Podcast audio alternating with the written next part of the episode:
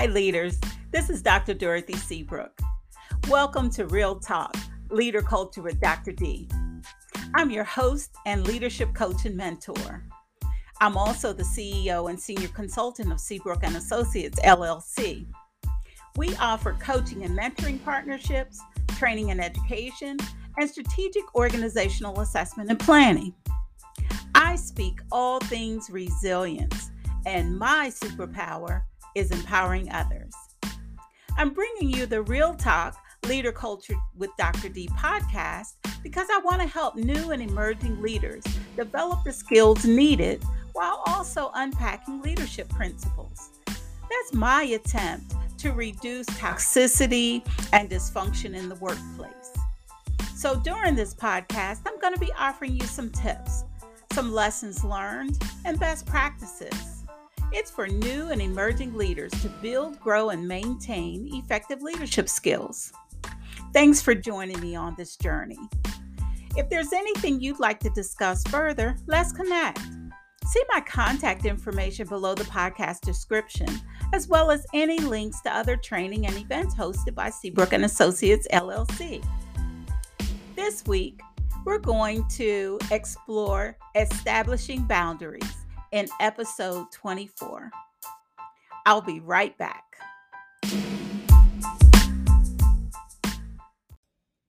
All right, leaders. This week we're going to focus on establishing boundaries. And let's start with understanding what that means. And it, then I want to give you the opportunity to think about what it means to you. I've shared before about the need for leaders to establish boundaries and professional distance. Now, that doesn't mean to be standoffish, it only means to maintain appropriate boundaries. And that's for your own well being, but also for professionalism. It means that leaders have to establish the left and right limits to say this is what is acceptable and this is what's not. But leaders also have to enforce those boundaries. What's a per- appropriate for their work environment. Sometimes leaders and their teams become so comfortable with one another, the lines start to get blurred. It could even start as simple as using first names. Then maybe you start socializing during lunch, talking about your personal lives. Maybe you go and have drinks after work. Now, I'm not going to say there's anything wrong with that. I'm just saying there needs to be personal and professional boundaries. Some leaders even attend celebratory events in the homes of their team members. They might go to weddings, graduations, and other celebrations. But what about that team member who's already said, I'm going to establish boundaries between my personal life and home life? And maybe they haven't extended any invitations. What message does it send to those team members when leaders and the others start discussing their weekend activities that they've enjoyed together? Leaders have to ask themselves where whether situations start arising that may appear to give those on the team preferential treatment you're already always communicating with the people that you socialize with outside of the office, how do the people feel who are not a part of that? See, it could be as simple as allowing the person who's preparing for an event that the leader is going to attend, and you let them leave early. So then what happens to the morale in the office when that leader or that team member, rather, who doesn't invite you to events, they don't get to leave early. See, leaders can avoid this type of situation by treating everyone the same. And it all starts with communication. Communicate your views about professional distances and the expectation of boundaries in your workspace. Make sure you think it through, though, before you communicate them. You can't give the appearance of being wishy washy. And you can have a boundary this week and then allow it to be relaxed next week. Maybe you can explain to your team members why you won't be attending social events if it's not with the entire team. If the organization has an event, you can go to the that event and represent the team even if you're the only person.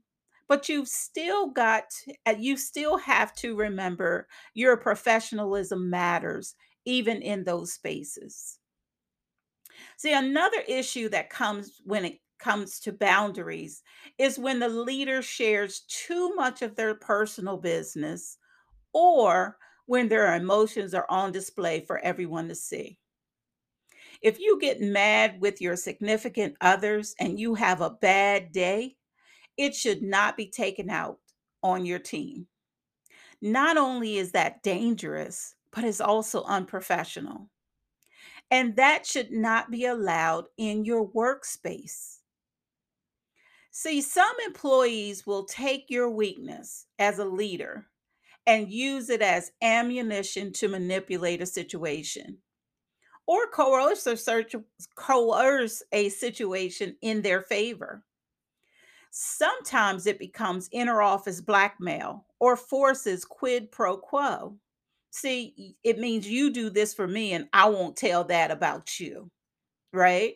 But it won't happen if you don't allow inappropriate eh, uh, expectations, inappropriate appearances, or inappropriate behaviors to interfere with your ability to lead. Leaders who are put in this position can have the difficult conversations with their employees when they have problems with their performance, or if there's inappropriate behaviors, or maybe the team a team member has failed to follow the administrative procedures and they're always late to work. Well, when you are not able to have those conversations as a leader, it ties your hands. But the rest of your team sees that, and so does your peers. See, even when a leader establishes boundaries and communicates them to their team, they sometimes forget boundaries should be also established with their peers. If peers see the leader's boundaries are being crossed, they may feel like they have the same right. So will your teammates. So it's important whether it's the your peers or your teammates that the leader enforces established boundaries and not let those lines be crossed, whether they're intentional or unintentional. It's expected that you're going to be the leader. So when you establish boundaries, it means here's how I want to be treated and here's how others say they want to be treated. And we're all going to respect that for one another. It says that I am going to set the example for how I want my team to treat me. And not only am I going to set the example, I'm going to eh, communicate what my expectations are. And then I'm going to call people on it. Now, I'm going to do it professionally, but I'm going to call it on it when they cross a line. See, if you're not willing to enforce those limits, those lefts and right that you have established, then why should anyone else respect them? It's as easy as saying, I'm not willing to allow you to call my personal cell phone after work unless it's an emergency. Now, if you have the kind of job where you're expected to answer your phone after work and the weekends, then I'm not talking about that.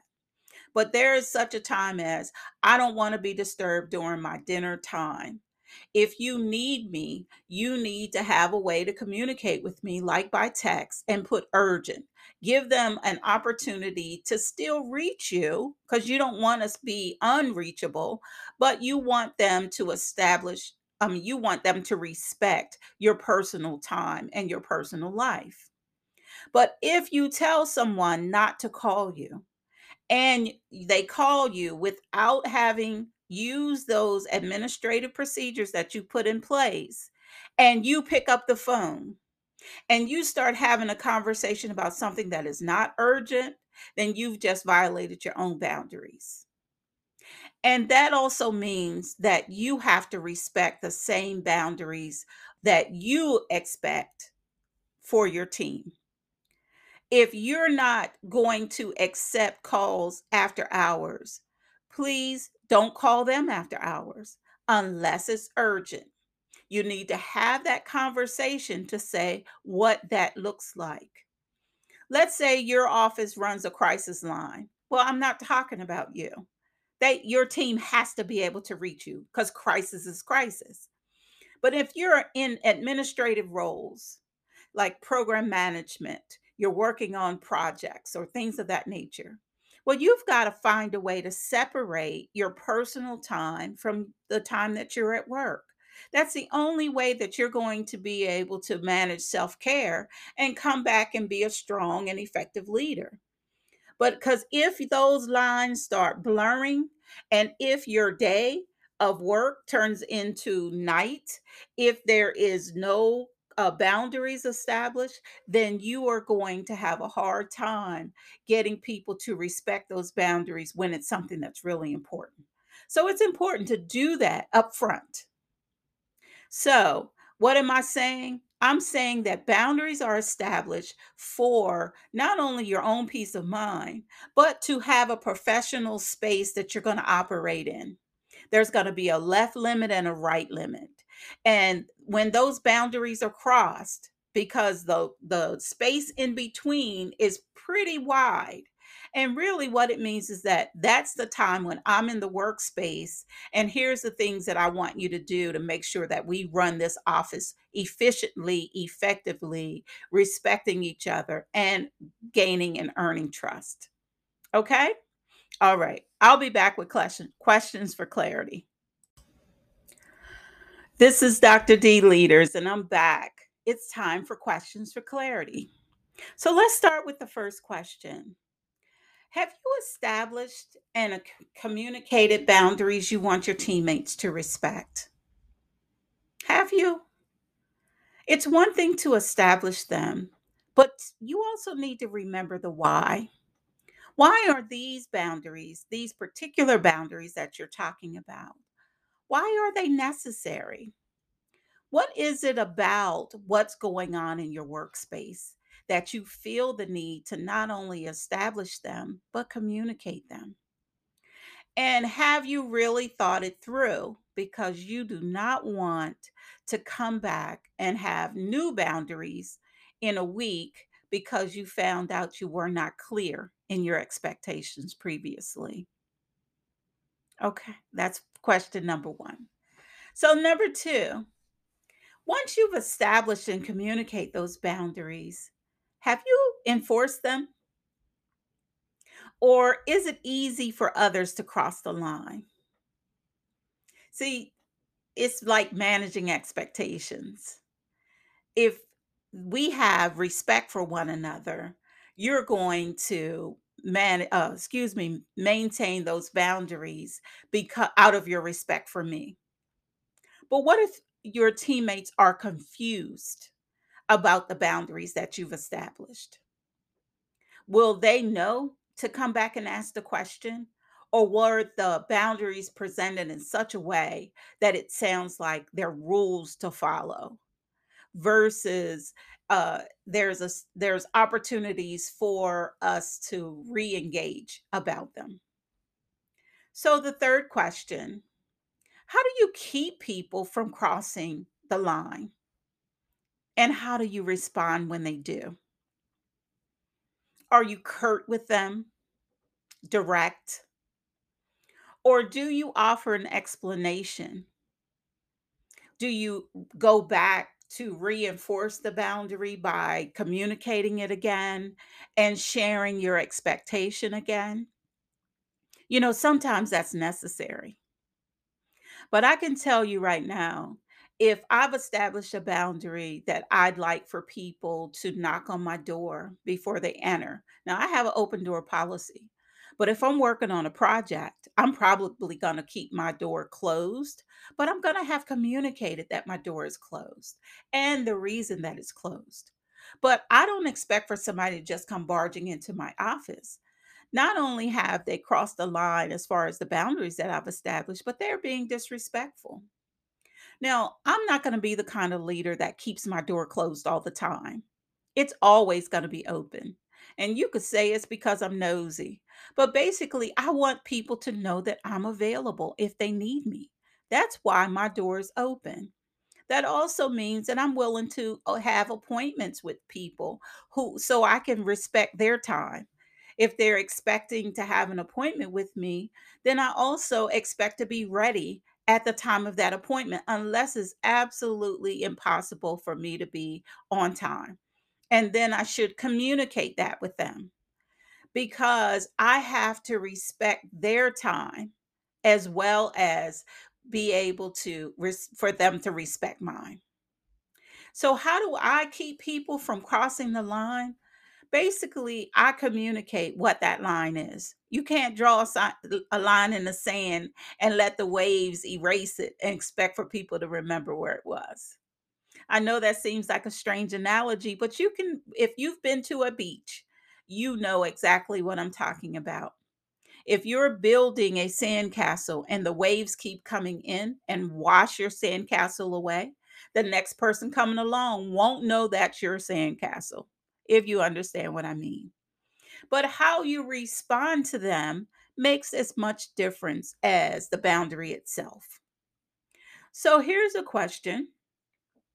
Do the next question is Do you have different boundaries for your peers than you do your teammates? Does your peers get preferential treatment because they're on the same level that you're on? I would think not. I would think that your team should have the same boundaries as your peers because if not, you have created an elite group. You've created a group that you're saying, oh, you don't have to respect me, but my team does. And that almost is saying that they're beneath me, and that's why they have to respect the boundaries that I've established. And that also goes with professional distance. If I call my teammates by their first name and then I only use proper titles for my peers, it's almost as if we're not, they're not on the same level.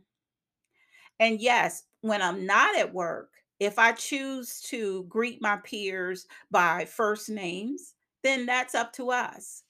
But in the workplace, I want to establish and maintain a professional distance because that's what's going to keep the good order and discipline in my environment. And then I don't have to waste a lot of time explaining why things are different for the different groups of people. All right, last question. What do you think professional distance should look like? And what's most important in the workplace? So, for me, the professional distance that I maintain is my role is to lead the team, but my role is also to pitch in when it's time to pitch in. The but how I keep the distance is when it's time to be held accountable for whatever goes right or whatever goes wrong. That's mine. That's always going to be mine. I'm going to greet my teammates using their titles because I want to show respect to them. And I also don't want the lines to be blurred as far as our roles and relationships with our responsibilities. And to share a little personal note, I will call my grandchildren by Mr. and Ms. just so that they know I respect them as well and I respect their name because I'm also trying to raise them to understand that their name is just as important as the next name and do not allow allow anyone to disrespect it. So does that uh, give the appearance of arrogance or an elite posture? Some people may see that, but that's because they probably don't understand my why. So when I have allowed people to get close to me, they'll feel like they can start asking me personal questions or asking me questions about decisions I've made as it relates to my family, my career, and things of that nature.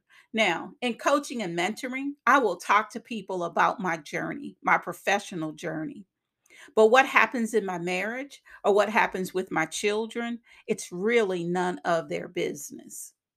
I've had a situation where one of my children had a situation going on, and a teammate happened to walk into my office and they over, overheard a part of the conversation. Before I was able to wrap up the call, I've asked them to please excuse me so I could finish the call. I closed the door, finished the call. When that teammate was allowed to re enter, they asked me how my child was doing. And at that point, I had to make a decision. Do I chastise them, first of all, for violating the boundary of not knocking before they come in, asking me about my personal life when I was the one that allowed that conversation to be overheard? So we also have to think about and accept responsibility for our part in some situations where professional distance or boundaries are violated. So in that case, that team member a- on another occurrence asked me how my child was doing. So I've opened that door. So I then had to have the conversation and remind them, hey, I am so sorry that you overheard what was going on at that instance. And I really appreciate your care and concern for my child, but you don't actually know them. So it makes me a little more comfortable if we're not having to talk about how my child is doing. If you want to ask me how I'm doing, I'm more than welcome, willing to share it. Uh, and you're more than welcome to ask. And I like to ask the uh, same courtesy, and I'll extend the same courtesy to them. So think about those questions. Think about your own stories that you might tell about the workplace or in um, if you have had personal situations that have um, actually creeped over into your professional life. So think about those questions. Now let's get ready for real talk. If leaders consistently maintain a professional distance, lines won't get blurred.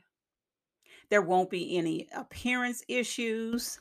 Nobody's going to think that you favor one person over another or that there are inappropriate relationships. Remember, it's easier to lighten up than tighten up. When you understand who your teammates are and they understand who you are, it's easier to then loosen some of the restrictions you may have placed. But you still need to have appropriate boundaries. And leaders have the responsibility and right to request professional distance to be maintained in the workspace as well for good order and discipline. Communicating those expectations is the best way to establish and maintain appropriate boundaries. If leaders are accused of not socializing with their team or not participating in events, it's, it can be as simple as explaining the respect you have for your team's ability to let their hair down. See, you don't want to be under the watchful eye as a teammate.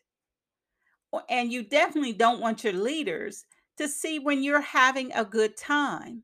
Because sometimes that shows back up in our professional conversations. Leaders should never let their hair down in front of their team. And what do I mean by that? Try not to dance on the table. Try not to let the bartender or other patrons know how you behave after a couple of drinks. Do you want your teammates to see that? I've even had the opportunity to attend church with some of my teammates, or we were going to the same church because of the environment that we were in, and it was overseas. Well, how do you think that impacted my worship? Did I feel like I could really let my um, worship and the spirit move me? I was constantly thinking about how they were doing, if they were able to enjoy their service. Sometimes you have to decide what's more important. And for me, I decided to attend a different worship service. It wasn't where it was a matter of they uh, they had violated something or I had violated something, but I wanted them to feel like they could enjoy their worship without this watchful eye of the leader. Does that make sense? So, leaders should communicate which events the team can expect their presence and then follow through. If you tell a teammate that you're coming to a birthday party, if that's what you have chosen to do in your leadership role, then I expect for you, I would expect for you to be there. And so will your teammates. Just like the situation with the worship service, I communicated to my teammates this was my decision. They didn't have to check on me, everything was fine. I've decided to go to a different um, facility for worship. I told them that I wanted them to enjoy their worship experience. They didn't have to see about me because I was the leader. And that is that helped them understand that I wasn't avoiding them. I didn't think that I was better than they were, that I, I that I didn't want to be around them. But then they were able to understand my logic. And all it took was a simple conversation. What about you? So, leaders are leaders, whether they're in the office or after hours. You have to establish boundaries and enforce them. Because remember, you give somebody an inch, you probably eventually going to lose a mile. You got to be confident. You got to show conviction and you got to be resolved. You got to stand up for what you have established as your boundaries and you have to address it when somebody crosses the line. It's really all about respect. And how are you ever going to get anyone to respect you and your boundaries if you won't respect them, respect yourself or the boundaries that you've established? See, here's the takeaway for this week. Establishing and maintain certain boundaries is not about you trying to establish this elite or arrogant position. Establishing appropriate boundaries and professional distances creates the standard for trust and respect. But you're also demonstrated empathy without getting too involved in somebody else's life and not allowing them to cross over and get too involved in yours. If you wear your emotions on your sleeve, you need to check yourself. If every little thing bothers you and you let it show, then nobody's going to trust you. Nobody's going to come to you. Nobody's going to want to talk to you about things that are going on or things that are going wrong. See, when you are respecting other people's boundaries, you give them the space to solve their own problems. If you're the kind of leader that is stepping in when someone comes to you about a personal situation they have, you've just now owned that responsibility. It's not yours. Don't put that rock in your rucksack. Create the boundary that you will assist, you will offer resources, but you will not solve the problem. You don't want to take that kind of control away from somebody else over their life. You can always be in a support role, but you as the leader can't cross boundaries just in, in because you have the role of leader. That's not your right. So you need to be the leader, not the buddy. Don't try to be friends with everybody on your team. It's not possible.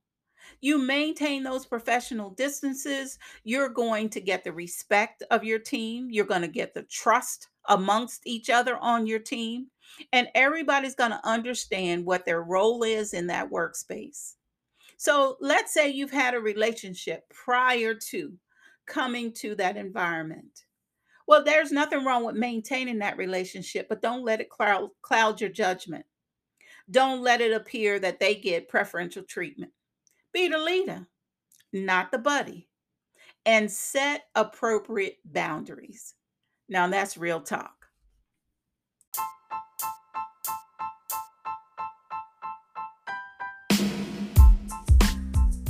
Hey, leaders. Thank you again for listening to Real Talk Leader Culture with Dr. Dee. And I hope this episode has added value to your leadership journey. Remember, you can message me on Facebook or Instagram about this podcast at Leader Culture with Dr. Dee. That's at Leader Culture underscore with Dr. Dee. And that's one word. I'd love to get your feedback. I hope that you've set your alarm for right after this podcast to stream because I'll be hosting the Real Talk Live Q&A on Zoom. That's right, it's tonight, Friday, September 23rd. You can even DM me for the link. Go to Facebook or um, Instagram. For those of you who are subscribed to the Leader Culture and Empowering Leaders email, check your inbox. You already have the link. And tonight we're going to talk about the last five episodes, including tonight's episode um, of Establishing Boundaries.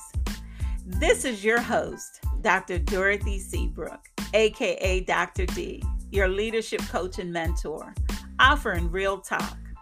Remember, I build leaders, and my superpower is empowering others. Until next time, leader culture. More than a mindset, it's a movement.